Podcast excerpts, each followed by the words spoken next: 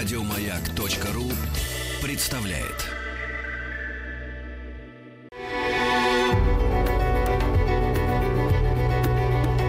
Много букв.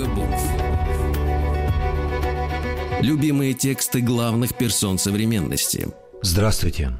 Меня зовут Константин Крюков, и сегодня я буду вам читать произведение Фрэнсиса Скотта Кея Фиджералда под названием «Снова в Вавилоне». Мне очень нравится этот рассказ, потому что, во-первых, он написан от мужского лица, что интересно читать. Во-вторых, он повествует о очень нежных, тонких и, наверное, самых драгоценных отношениях в жизни мужчины. Это отношения с его дочерью. Надеюсь, вам понравится. Снова в Вавилоне.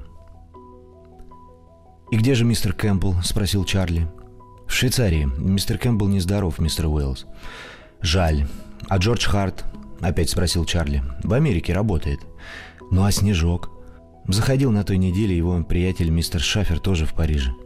Полтора года прошло, и всего два имени из длинного списка. Чарли написал в записной книжке адрес и вырвал страничку.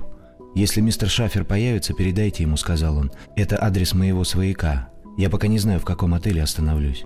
На самом деле не так уж сильно он огорчился, найдя Париж опустевшим. Но в баре отеля Риц было непривычно и зловеще спокойно. Бар больше не был американским.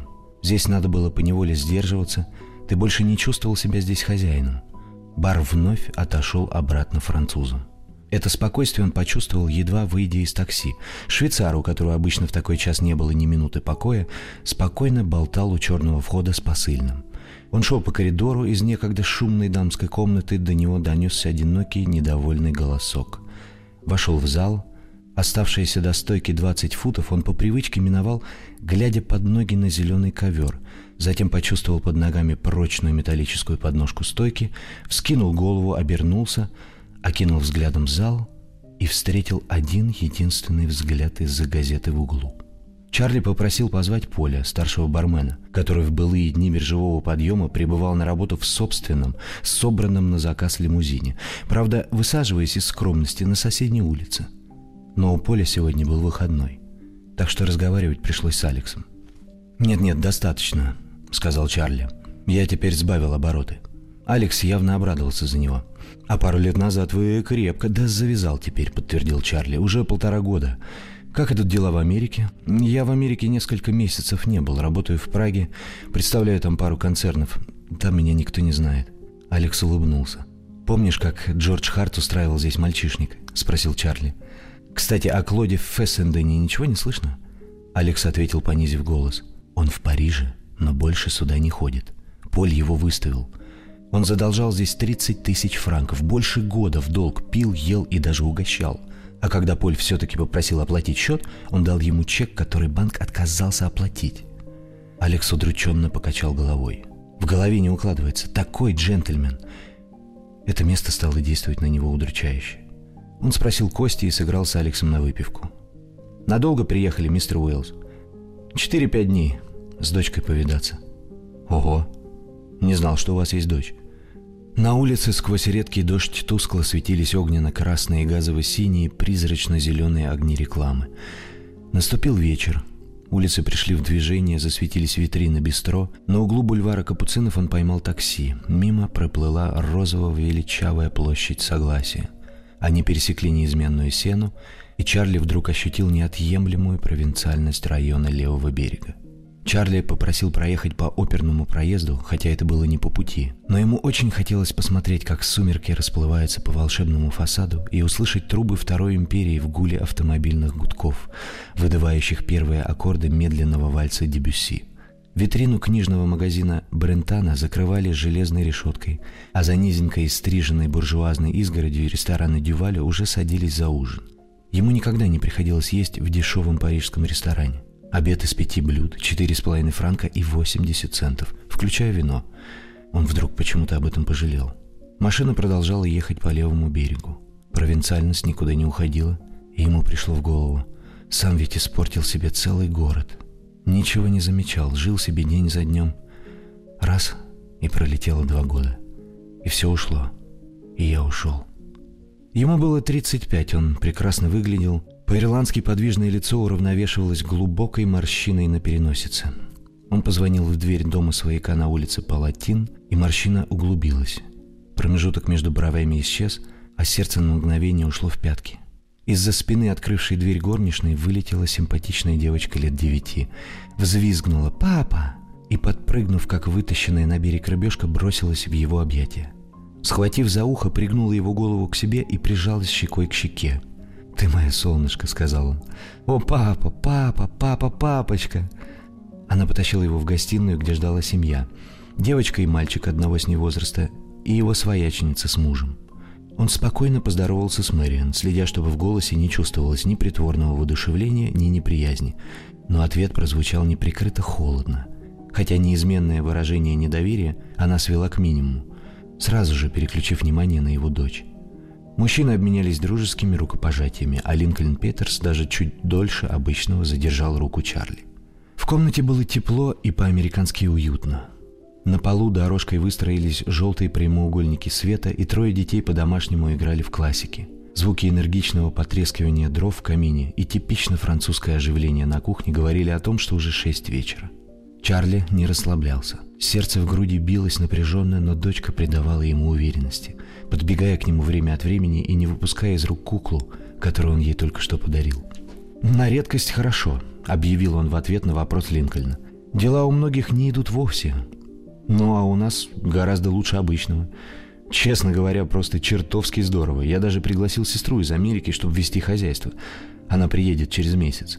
За прошлый год я получил даже больше, чем тогда, когда у меня были деньги в банке. Видишь ли, чехи... Хвастался он не просто так, но, поймав косой взгляд Линкольна, тут же сменил тему. Какие у вас замечательные дети, как хорошо воспитаны, прекрасно себя ведут. И Ганория тоже прекрасная девушка. С кухни вернулась Мэрион Петерс. Высокого роста, с беспокойным взглядом, когда-то она была по-американски свежа и очаровательна. Чарли это никогда не привлекало, и он всегда удивлялся, слыша, как говорят о том, какой она была красавицей в молодости.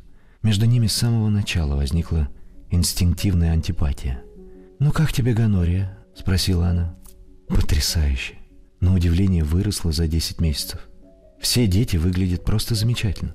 «Да», мы уже год как не вызывали врача. Как тебе Париж? Сильно изменился?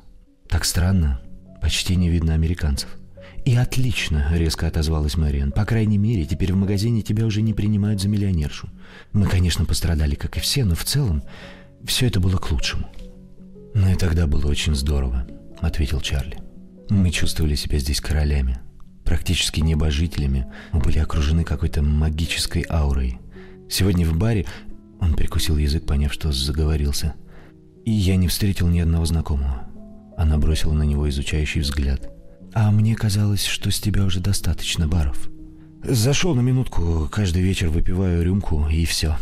«Может быть, коктейль перед ужином?» – предложил Линкольн. «Я каждый вечер выпиваю одну рюмку, а сегодня уже пил». «Надеюсь, что так будет и впредь», — сказала Мэриан. Она сказала это таким холодным тоном, что ее неприязнь нельзя было не заметить, но Чарли лишь улыбнулся. У него был свой план. Ее агрессия давала ему преимущество. А еще он умел ждать. Ему надо было, чтобы они сами начали разговор о том, что они это отлично знали, привело его в Париж. За ужином он никак не мог решить, кого же больше напоминает Ганория, его самого или мать. Не дай бог ей получить от каждого из них то, что в сумме их привело к их катастрофе. Его охватило желание всеми силами укрыть и защитить ее. Он считал, что знает, что должен для нее сделать. Он верил в характер. Нужно было отпрыгнуть на поколение назад и вновь поставить на характер, как на вечную ценность. Все износилось. Он ушел почти сразу после ужина, но в отель не пошел. Ему хотелось увидеть ночной Париж чистыми и трезвыми глазами, не так, как раньше. Он купил билет на откидное место в казино и стал смотреть, как Жозефина Бейкер творит свои шоколадные арабески. Спустя час он вышел и пошел пешком к Монмартру по улице Пегаль через площадь Бланш. Дождь перестал, на улице у кабаре высаживались из такси многочисленная публика в вечернем платье. Поодиночке и парами рыскали кокотки, и еще было множество негров. Он прошел мимо светящейся двери, из-за которой доносилась музыка, и вдруг остановился, узнав. Это же Бриктоп, место, где он просадил так много времени и денег. Несколькими дверями дальше он наткнулся на еще одно знакомое местечко и неосторожно заглянул внутрь. Сейчас же грянул всегда готовый оркестр, вскочила пара профессиональных танцоров, а к нему бросился метрдотель, крича «Как вовремя! Вот-вот начнется веселье, сэр!» Но он поспешил удалиться. «Да, тут надо быть чертовски пьяным», — подумал он. Ресторан «Зелли» был закрыт, окна расположенных вокруг мрачных и зловещих дешевых отелей не светились, вдали на улице Бланш было посветлее, оттуда доносилась французская речь. Пещера поэта исчезла, но все еще разверзались две громадные пасти кафе «Рай» и «Ад», и даже поглощали у него на глазах скудное содержимое туристического автобуса. Немцы и японцы, и испуганно поглядевшая на него американская пара. Вот результат всех монмартерских усилий оригинальности. Такая сервировка порока и расточительности годилась разве что для детей, и неожиданно он осознал значение слов «прожигать», «бесследно исчезать», «создавать ничто из нечто».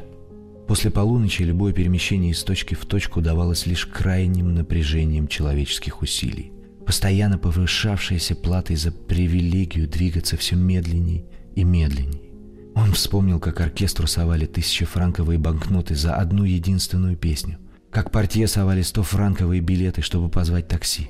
Но все это было роздано не просто так. Любые суммы, даже самые дикие, можно было промотать, лишь бы получить у судьбы за эту взятку шанс забыть то, что действительно стоило бы забыть.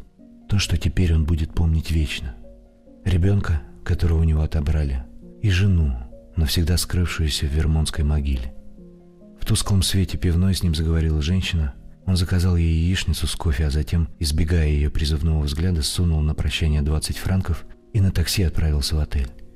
Он проснулся. Стоял ясный осенний день, мечта футболиста.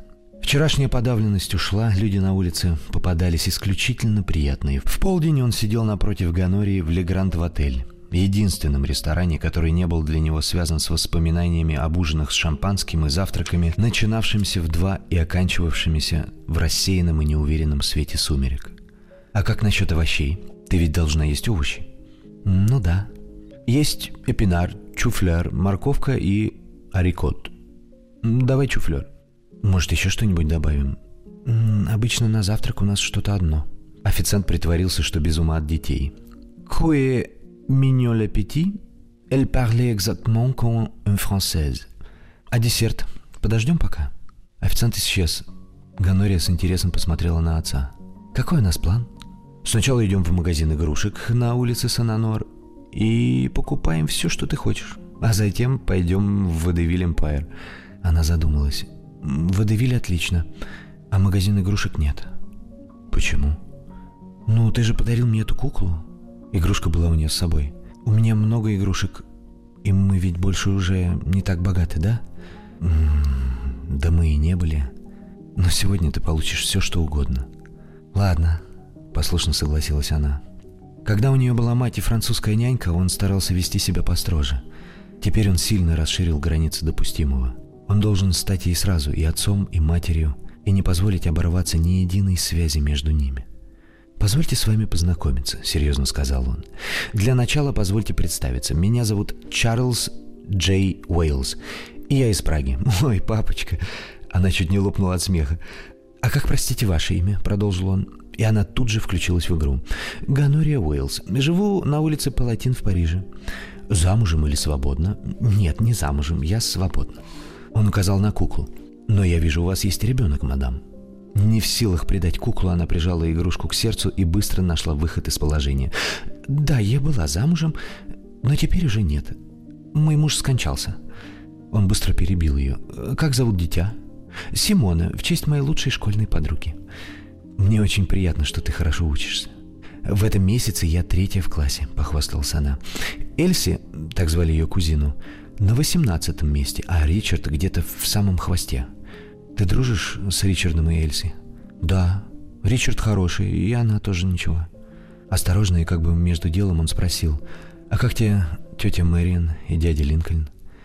Кто тебе больше нравится? Наверное, дядя Линкольн. Он чувствовал себя все ближе и ближе к ней. Когда они вошли по ресторану, пронесся шепот «Прелестное дитя!» А теперь сидящие за соседним столиком даже умолкли, откровенно разглядывая ее, будто она была не больше, чем цветок. «А почему я не живу с тобой?» — неожиданно спросила она. Потому что мама умерла. Ты должна быть здесь и учить французский. Папе будет тяжело так хорошо заботиться о тебе. Да, обо мне не надо так уж сильно заботиться. Я могу сама о себе позаботиться. Когда они выходили из ресторана, его неожиданно окликнул мужчина с женщиной. «Вот это да! Старина Уэйлс!» «А, привет, Лоррейн, Дунк. Нежданные призраки из прошлого. Дункан Шафер, приятель из университета. Лоррейн Карлс, красивая бледная блондинка лет 30.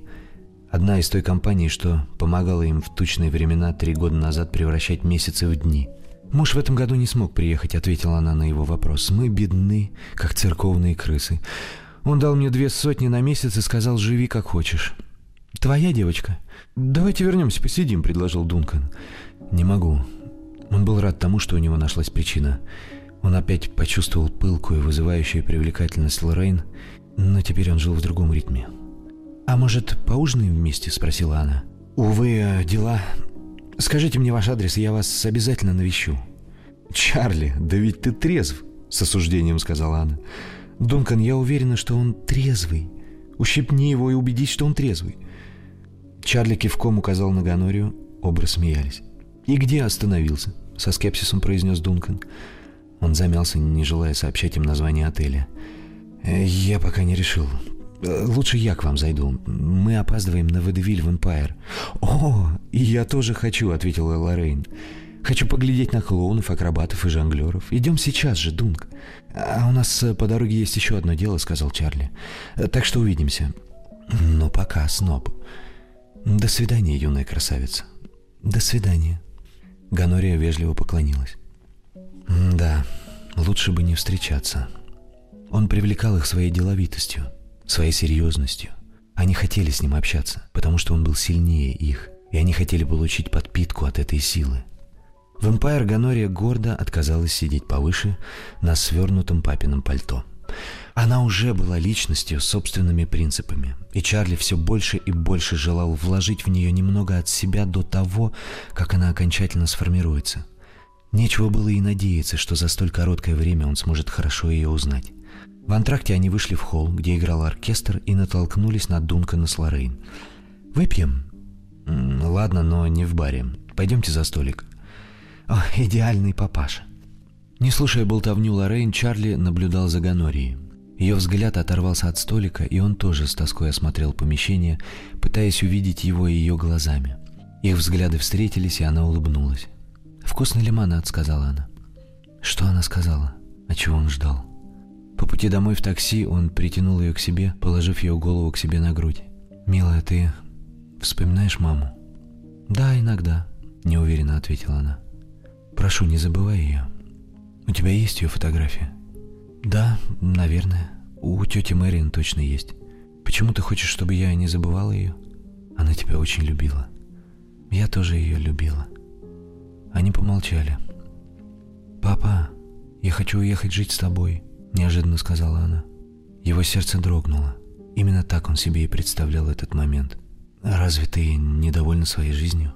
«Довольна, но я люблю тебя больше всех. И ты любишь меня больше всех, правда? Раз мамочка умерла». «Ну, конечно. Но, милая моя, ты ведь не всегда будешь любить меня больше всех. Ты вырастешь, встретишь какого-нибудь ровесника, выйдешь за него замуж и забудешь, что когда-то у тебя был папа». «Да, это правда», — спокойно согласилась она. Он не стал входить в дом. В девять вечера он опять сюда придет, и для того, что он собирался сказать, лучше было сберечь свежесть и новизну. Когда поднимешься, выгляни в окошко. «Ладно, до свидания, пап! Пап, пап!» Он постоял в темноте на улице, пока она теплая лучистая не показалась в окне верхнего этажа и не послала в сумерки воздушный поцелуй. Его ждали — за накрытым кофейным столиком сидела Мэриан в величественном черном вечернем платье, слегка отдававшем трауром. Линкольн мерил комнату шагами с оживлением только что державшего речь человека. Им, как и ему, не терпелось перейти к главной теме, так что они почти сразу к ней перешли. «Думаю, вы догадываетесь, зачем я к вам пришел. Для этого я приехал в Париж». Мэриан перебирала пальцами черные звездочки своего ожерелья и нахмурилась. «Мне очень хочется завести себе настоящий дом», — продолжал он. «И очень хочется, чтобы в нем жила Ганория. Я очень благодарен вам за то, что вы взяли к себе Ганорию и заменили ей мать, но теперь мое положение изменилось. Он помолчал, а затем продолжил более напористо. Очень сильно изменилось. Поэтому мне бы хотелось снова вернуться к этому вопросу. Было бы глупо отрицать, что три года назад я вел себя неподобающим образом. Мэриан тяжело на него посмотрела. Но теперь это в прошлом. Как я говорил, уже год я выпиваю не более одной рюмки в день. И эту рюмку я пью исключительно для того, чтобы не давать волю мыслям об алкоголе. Вы понимаете? Нет, процедила Мэриан. Это что-то вроде ритуала, чтобы привычка не занимала мои мысли. А, и понял, сказал Линкольн. Не признавать, что тебя вообще-то тянет. Ну, что-то вроде. Иногда я забываю и вообще не пью, но стараюсь не пропускать. Кроме того, в своем нынешнем положении я и не могу себе позволить пить. Люди, чьи интересы я представляю, более чем довольны моей деятельностью. Для ведения домашнего хозяйства я привез свою сестру из Барлингтона, и мне ужасно хочется, чтобы Ганория была со мной. Вы знаете, что даже тогда, когда мы с ее матерью не очень ладили, что бы там у нас ни происходило, на Ганории это никак не отражалось. Я уверен, что она любит меня, уверен, что способен о ней заботиться, и... Ладно, хватит. Что скажете? Он знал, что теперь ему предстоит трепка.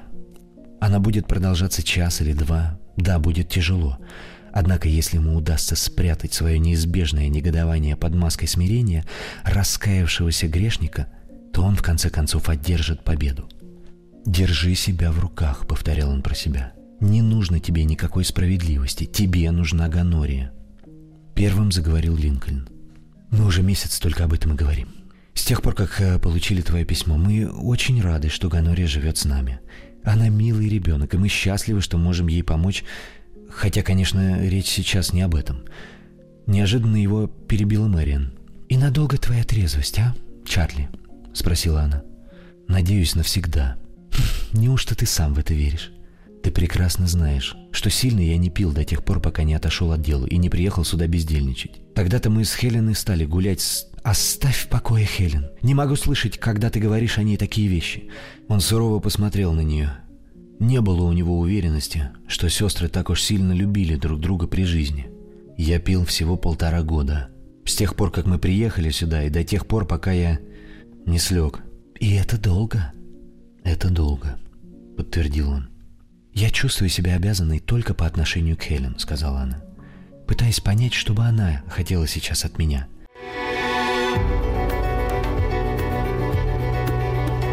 Много букв. Любимые тексты главных персон современности. Здравствуйте, меня зовут Константин Крюков, и сегодня я читаю рассказ «Снова в Вавилоне» Фрэнсиса Скотта Фиджералда. Честно говоря, с той ночи, когда ты устроил тот ужас, тебя для меня больше не существует. Ничего не могу с собой поделать, это ведь моя сестра. Да, когда она умирала, то просила меня присматривать за Ганорией. Если бы ты тогда не попал в лечебницу, было бы легче. Он ничего не ответил. В жизни не забуду то утро, когда Хелен постучалась к нам в дом, дрожащая, промокшая до нитки, и рассказала, что ты заперся в доме и оставил ее на улице. Чарли ухватился обеими руками за сиденье стула оказалось тяжелее, чем он ожидал. Он собрался было начать возражать и объясняться, но едва он успел произнести в ту ночь, когда я заперся в доме, как она его перебила. «Я не хочу опять об этом разговаривать». Наступившую после этого тишину нарушил Линкольн. «Мы отклоняемся от сути. Ты хочешь, чтобы Мэриан отказалась от своего законного права опеки и отдала тебе Ганорию. Мне кажется, что для нее главное решить, доверяет ли она тебе или нет. «Я Мэриан ни в чем не виню», — медленно произнес Чарли. «Но мне кажется, что мне она может полностью доверять. Не считая тех последних лет, ничего плохого обо мне сказать нельзя. Конечно, все мы люди, и я тоже в любой момент могу снова сорваться, но еще немного, и я навсегда потеряю детство Ганории и свой единственный шанс обрести дом». Он покачал головой. «Я просто ее потеряю, понимаете?» «Да, понимаю», — ответил Линкольн. «А раньше ты не мог об этом подумать?» — спросила Мэриан. «Конечно, иногда я об этом думал, но мы с Хелен плохо ладили. Когда я согласился на опеку, я был прикован к постели в лечебнице, а бежевой кризис меня просто выпотрошил. Я знаю, что я поступил плохо, но тогда я готов был согласиться на что угодно, лишь бы это успокоило Хелен. Теперь все иначе. Я в деле, веду себя чертовски хорошо, и что касается... Нельзя ли не выражаться? Перебила Мэриан. Он изумленно посмотрел на нее. С каждым новым замечанием ее неприязнь становилась все глубже и очевидней. Она выстроила стену, вложив в нее весь свой страх перед жизнью, и ею пыталась от него отгородиться. Последний банальный упрек был, возможно, результатом ссоры с кухаркой несколько часов тому назад. Чарли боялся оставлять Ганорию в этой враждебной к нему атмосфере. Рано или поздно это вырвется наружу. Там словом, здесь жестом. И что-то от этого недоверия обязательно укоренится в Ганории. Но он собрал все свои чувства и запрятал их с глаз долой, глубоко внутри. Он выиграл одно очко — потому что смехотворность замечания Мэриан бросилась в глаза Линкольну, который пренебрежительно поинтересовался, с каких это пор Мэриан стала считать ругательством слово «черт». «И еще», — сказал Чарли, — «теперь я могу себе позволить дать ей определенные преимущества. Я собираюсь взять с собой в Прагу французскую гувернантку. Я подыскал новую квартиру». Он умолк, осознав, что допустил промах. Ну как можно было допустить, что они хладнокровно воспримут тот факт, что его месячный доход был снова в два раза больше, чем у них? «Да, наверное, у тебя она будет купаться в роскоши. Не то, что у нас», — ответила Мэриан. «Пока ты швырял деньги направо и налево, мы с трудом сводили концы с концами и считали каждый франк. Видимо, все повторится». «Нет», — сказал он, — «я теперь ученый. Пока, как и многим мне не повезло на бирже, я 10 лет работал, не покладая рук. Ужасно ведь повезло. Мне тогда казалось, что работать больше смысла нет. И тогда я удалился от дел. Больше этого не повторится. Последовала долгая пауза. Нервы у всех были напряжены, и впервые за последний год Чарли захотелось выпить. Теперь он был уверен, что Линкольн Петерс хочет, чтобы он получил своего ребенка. Мэриан неожиданно вздрогнула.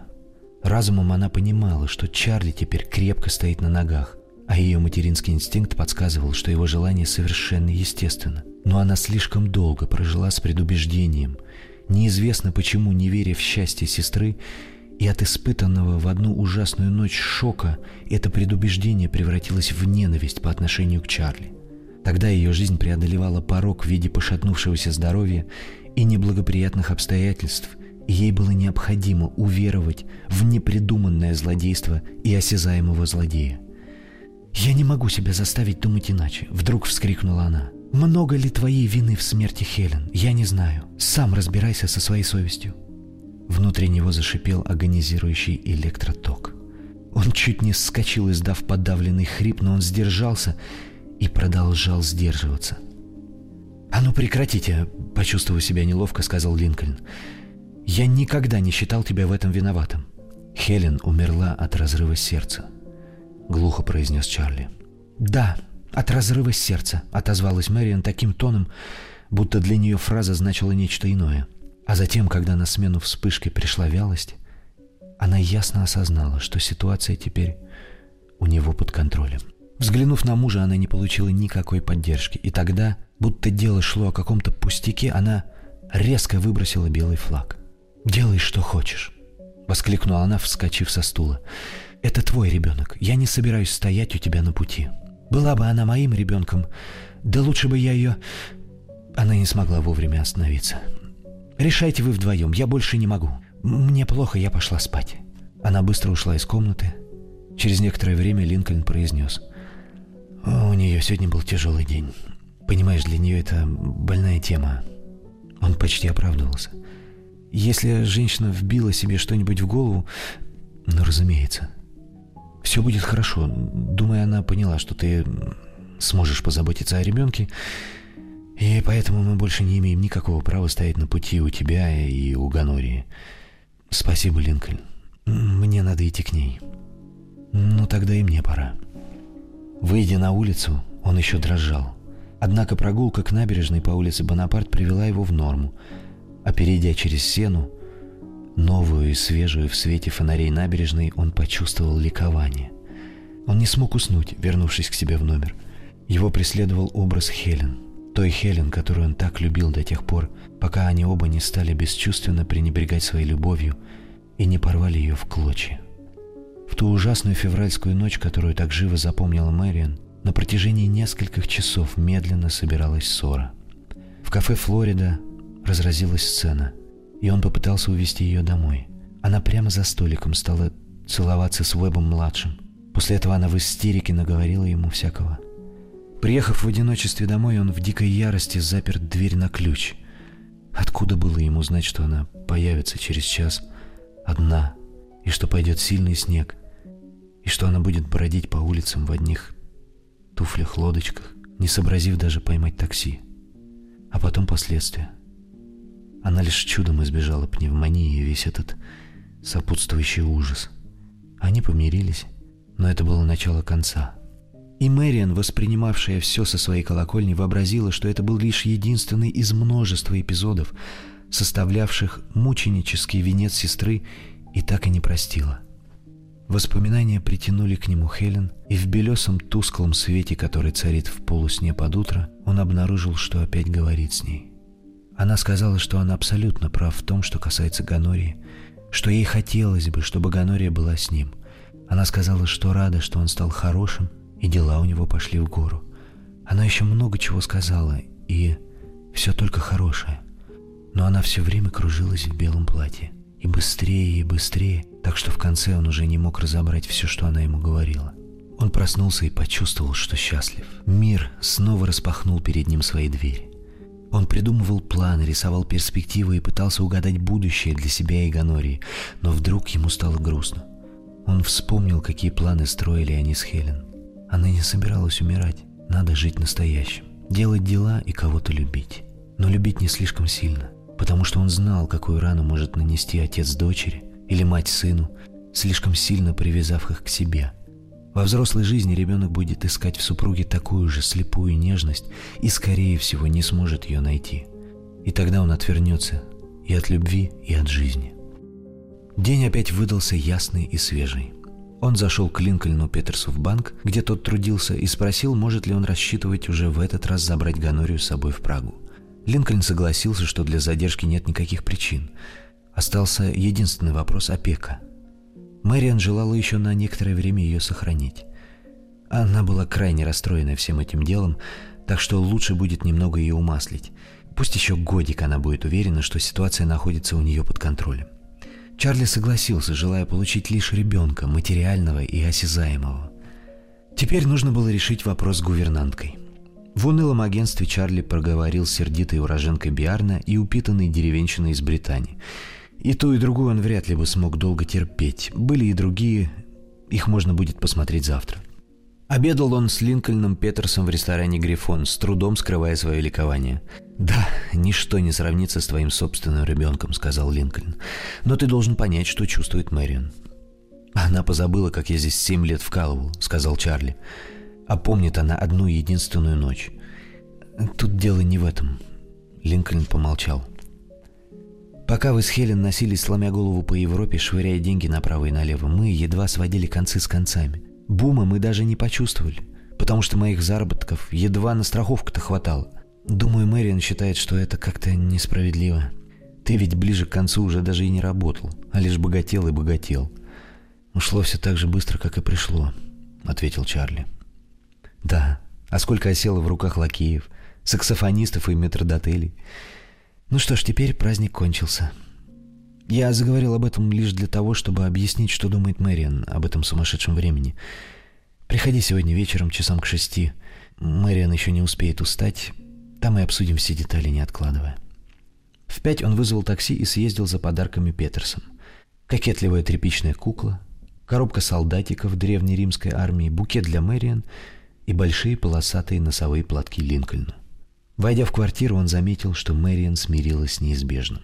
Сегодня она приветствовала скорее неуживчивого родственника, нежели зловещего чужака. Ганори уже сказали, что она уезжает. Чарли обрадовался, видя, как она из чувств так-то скрывает переполнявшую ее радость. Только у него на коленях шепнула, как она счастлива, и спросила «Когда?» перед тем, как убежать из комнаты с остальными детьми. На какое-то время он остался в комнате один на один с Мэриан и во внезапном порыве откровенности произнес «Семейные ссоры крайне болезненны. Этот процесс не подчиняется никаким законам. Они не похожи ни на боль, ни на раны. Их можно сравнить разве что с незаживающей язвой, которая не затягивается, потому что на теле не хватает кожи. Мне бы очень хотелось, чтобы наши отношения наладились. «Некоторые вещи забыть нелегко», — ответила она. «Все дело в доверии». И поскольку ответа не требовалось, она тут же спросила, «Когда ты хочешь ее забрать?» «Как только подберу гувернантку. Надеюсь, что послезавтра». «Это невозможно. Мне ведь надо привести в порядок ее вещи. Не раньше воскресенья». Он отступил. Вернувшись в комнату, Линкольн предложил выпить. «Можно». «Я сегодня еще не принимал, так что давай виски», — ответил он. Здесь было тепло. Здесь был дом, семья у очага. Дети чувствовали, что здесь с ними ничего не случится. Здесь они самые главные. Мать и отец были серьезны и внимательны. Детские дела были для них гораздо важнее посетившего дом гостя. В конце концов, ложка лекарства для ребенка важнее напряженных отношений между ним и Мэриан. Они не были скучными людьми, просто жизнь и обстоятельства крепко держали их в своих тисках. Он стал думать, не может ли он как-нибудь помочь Линкольну вырваться из банковской рутины. Раздался длинный звонок в дверь. Экономка прошла по комнате и ушла в коридор. Еще один длинный звонок. Дверь открылась, послышались голоса. Трое в гостиной выжидающе прислушивались. Ричард пересел, чтобы коридор оказался у него на виду. Мэриан встала. Затем в коридоре снова послышались шаги экономки и приближающиеся голоса, материализовавшиеся на свету в Дункана Шафера и Лоррейн Карлс. Они были на веселе, им было весело. Они просто лопались от смеха. Чарли на мгновение даже изумился. Он не понимал, как им удалось разузнать адрес Петерсов. «Ага!» Дункан шаловливо пригрозил пальцем Чарли. «Ага!» И оба разразились новым каскадом смеха. В тревоге и растерянности Чарли быстро пожал им руки и представил Линкольну и Мэриан. Мэриан кивнула, будто проглотив язык. Она отступила на шаг к камину, ее дочь встала рядом, и Мэриан обняла ее за плечо.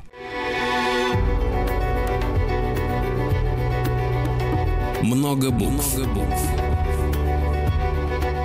Любимые тексты главных персон современности. Здравствуйте, меня зовут Константин Крюков, и я продолжаю читать рассказ «Снова в Вавилоне» Фрэнсиса Скотта Фиджералда. С нарастающей досадой на нежданное вторжение Чарли ждал их объяснений. Дункану понадобилось некоторое время, чтобы собраться с силами и произнести. «А «Мы зашли пригласить тебя на ужин. Лоррейн и я настаиваем. Этим твоим таинственным пряткам необходимо положить конец». Чарли подошел к ним поближе, будто собираясь вынудить их отступить обратно в коридор. «Прошу прощения, но я не смогу. А скажите, куда вы собираетесь, и я позвоню вам через полчаса». Никакой реакции. Лоррейн вдруг уселась на подлокотник кресла и, сфокусировав взгляд на Ричарде, завопила. «Ах, что за прелестный мальчонка! Иди ко мне, малыш!» Ричард посмотрел на мать и не сдвинулся с места.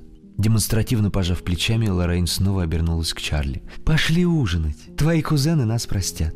Видимся так редко, но метко». «Не могу», — резко ответил Чарли. «Идите вдвоем, а я вам позвоню». Голос Лоррейн вдруг стал скрипучим. «Ну ладно, мы пойдем. Но мне вспомнилось, как ты однажды барабанил в мою дверь в четыре часа утра. А я друзей не бросаю. И выпить тебя налила. Пошли, Дунк». Двигаясь замедленно, с искаженными злобой лицами, покачиваясь, они двинулись по коридору. «Доброй ночи», — сказал Чарли. «И вам всего доброго», — с особенным выражением ответила Лоррейн. Когда он вернулся в гостиную, Мэрион все еще стояла на том же месте. Только теперь она прижимала к себе с другой стороны еще и сына. Линкольн все так же, как маятник, продолжал качать Ганорию взад-вперед. «Какое безобразие!» — выпалил Чарли. «Просто возмутительно!» Никто ничего не ответил. Чарли плюхнулся в кресло, взял свой стакан, поставил его обратно и произнес. «Люди, которых я два года не видел, набрались поразительной...» Он умолк. Мэриан выдохнула одно короткое, неистовое «Ох!» Резко повернулась к нему спиной и вышла из комнаты. Линкольн аккуратно поставил Ганорию на пол. «Дети, ну-ка марш есть суп!» — скомандовал он. Как только они ушли, он обратился к Чарли. Мэриан не здоровится, волноваться ей вредно. Такие люди вызывают у нее физическую боль. Их сюда не звали. А они сами где-то разузнали ваш адрес, они нарочно... Что ж, очень жаль. Делу это не поможет. Подожди минутку, я сейчас приду. Оставшись один, Чарли в напряжении уселся на стул. В соседней комнате ужинали дети, время от времени коротко о чем-то переговариваясь, тут же забыв, что только что случилось у взрослых. До него донесся приглушенный шум голосов из кабинета, затем негромкий звонок снимаемой трубки телефона, и он в панике переместился к другой стене комнаты, чтобы не подслушивать. Линкольн вернулся через минуту. «Послушай, Чарли, придется нам сегодня отменить ужин. Мэриан неважно себя чувствует. Злится на меня. Ну, в общем, да», — грубовато ответил он. «Сил у нее сейчас маловато, так что...» «Хочешь сказать, что она передумала насчет Ганории?» Сейчас она очень злится. Не знаю, лучше позвони мне завтра в банк. Прошу, объясни ей, что мне и в страшном сне не приснилось бы, что эти люди могут здесь появиться. Я так же зол на них, как и вы.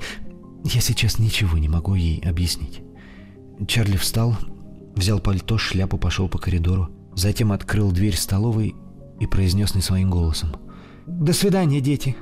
Ганория встала из-за стола и подбежала к нему обняться на прощание. «До свидания, любимая моя», — нерешительно сказал он, и затем, стараясь говорить нежнее, будто кого-то успокаивая, «До свидания, милые дети». Чарли в ярости направился прямиком в бар отеля Риц, надеясь отыскать там Лоррейн и Дункана, но их там не было. И он осознал, что как бы там ни было, от него теперь уже ничего не зависит. Он так и не выпил у Петерсов, так что сейчас заказал себе виски с содовой. В зал поболтать с ним вышел Поль. «Все очень сильно изменилось», — печально произнес он. «У нас сейчас оборот где-то в половину от прежнего. Многие, о ком я слышал у себя в Штатах, потеряли почти все. Не в первой, так во второй волне кризиса. Я слышал, ваш друг Джордж Харт потерял все до последнего цента. Вы теперь в Штатах?» «Нет, работаю в Праге. Слышал, вы много потеряли в кризис». «Да», — и мрачно добавил. «Но главное, я потерял во время бума. Играли на понижение? Вроде того. И снова на него кошмаром нахлынули воспоминания о тех днях. Люди, с которыми они знакомились в путешествиях. Люди, которые были не в состоянии даже сложить числа в столбик или произнести связное предложение.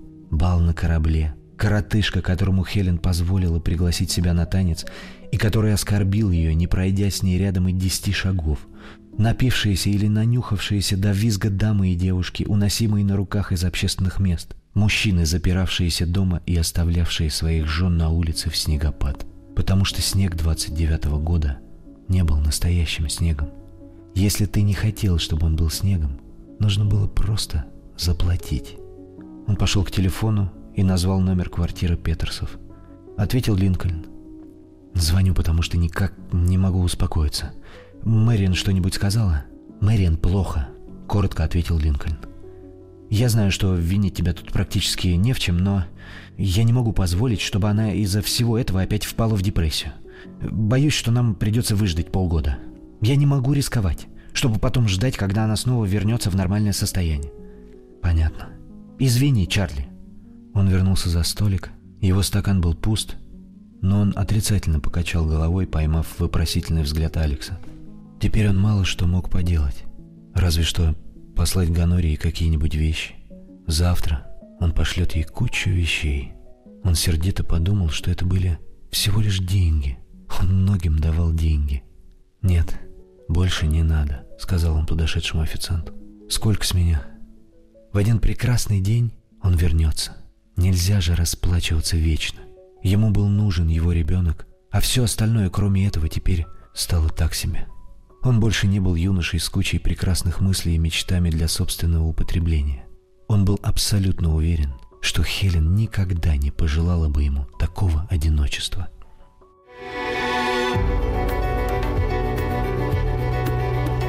Много букв. Много букв. Что читают те, о ком говорят все. Еще больше подкастов на радиомаяк.ру